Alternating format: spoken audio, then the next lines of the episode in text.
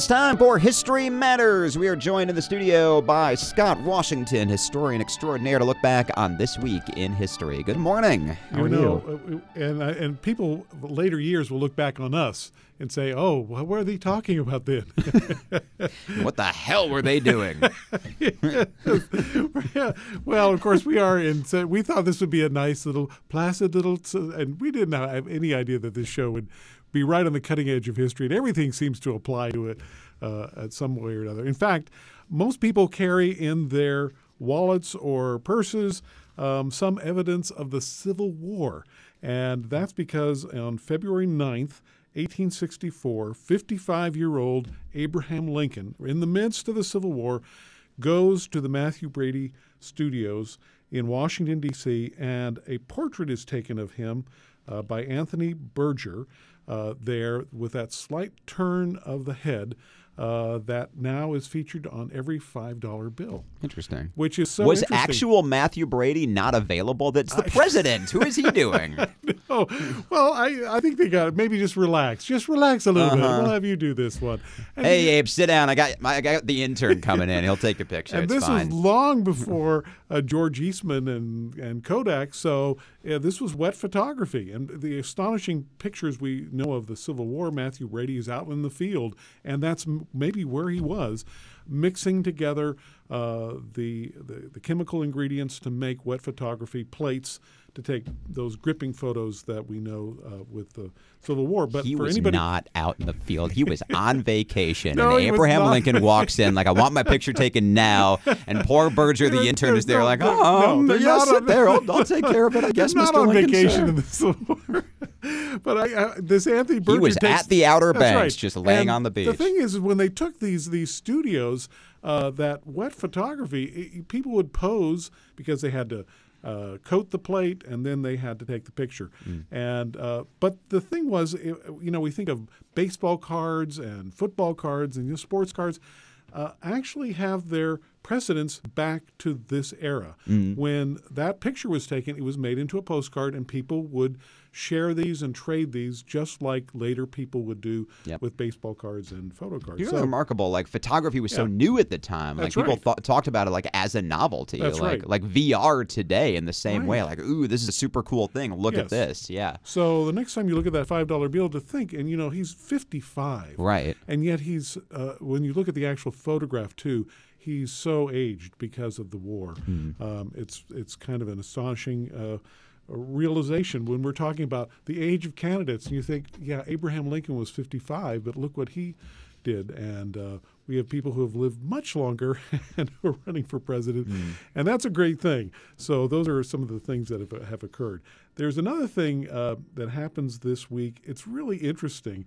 Uh, and it goes back to 1912. Now, 1903, the Wright brothers, of course, they launched their plane. Well, but people start flying these contraptions, and um, there's a prize that goes out to see who could fly a plane from the West Coast to the East Coast. It's like fifty thousand mm. dollars, and so uh, fellow uh, Robert Grant Fowler uh, signs up for this, and um, he signs up and uh, takes off.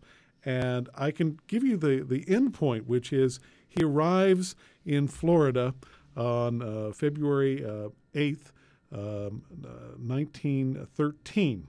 But I will tell you when he left California, which was September 11th, 1912. mm. Now he takes off, and then his plane crashes, and he has to kind of reconstruct it. He takes off again, and it's just you know it's a very slow flight. You could almost say right. people could go faster by train than they could by plane at this point. That's what happens when you fly these budget airlines. That's you just get like delayed and waylaid. That's right, the original Spirit airline, and, um, and he has a lot of spirit. He he flies, and the the thing is that. Uh, uh, he he doesn't make the deadline for the prize, so he doesn't win the prize but he doesn't give up. And that's the thing I think is so interesting.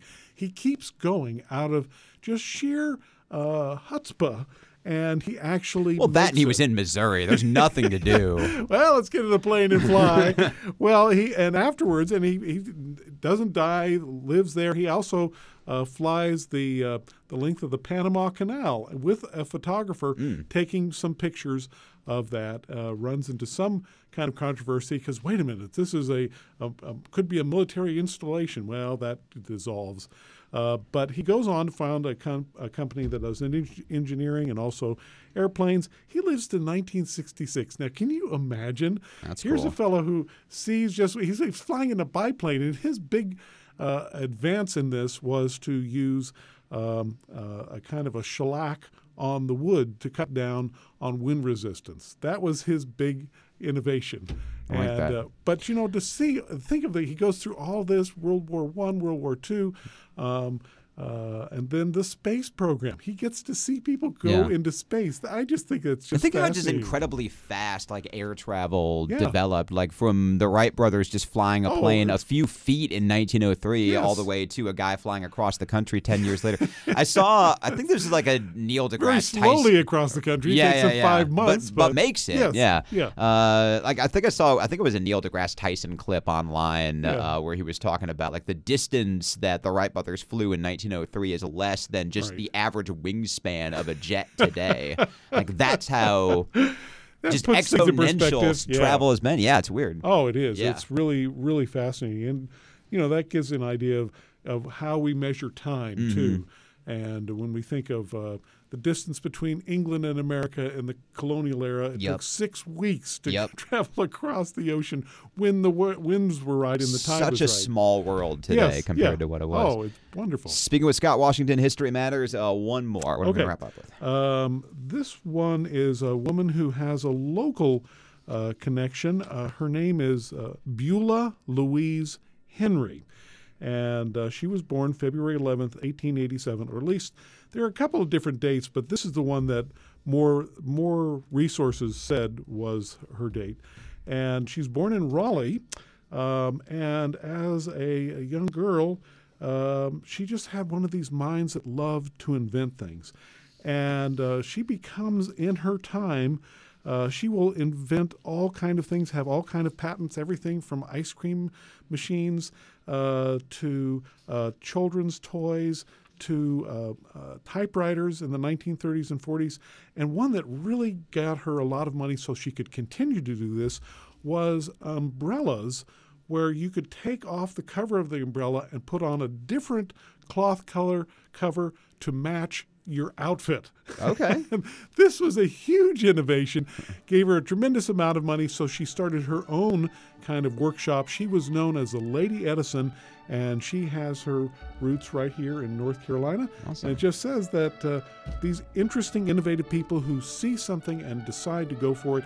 If you're listening to this, you might have that idea to Chase your dream because that's why. History Matters. Scott Washington, thank you so much. Thank you, Aaron.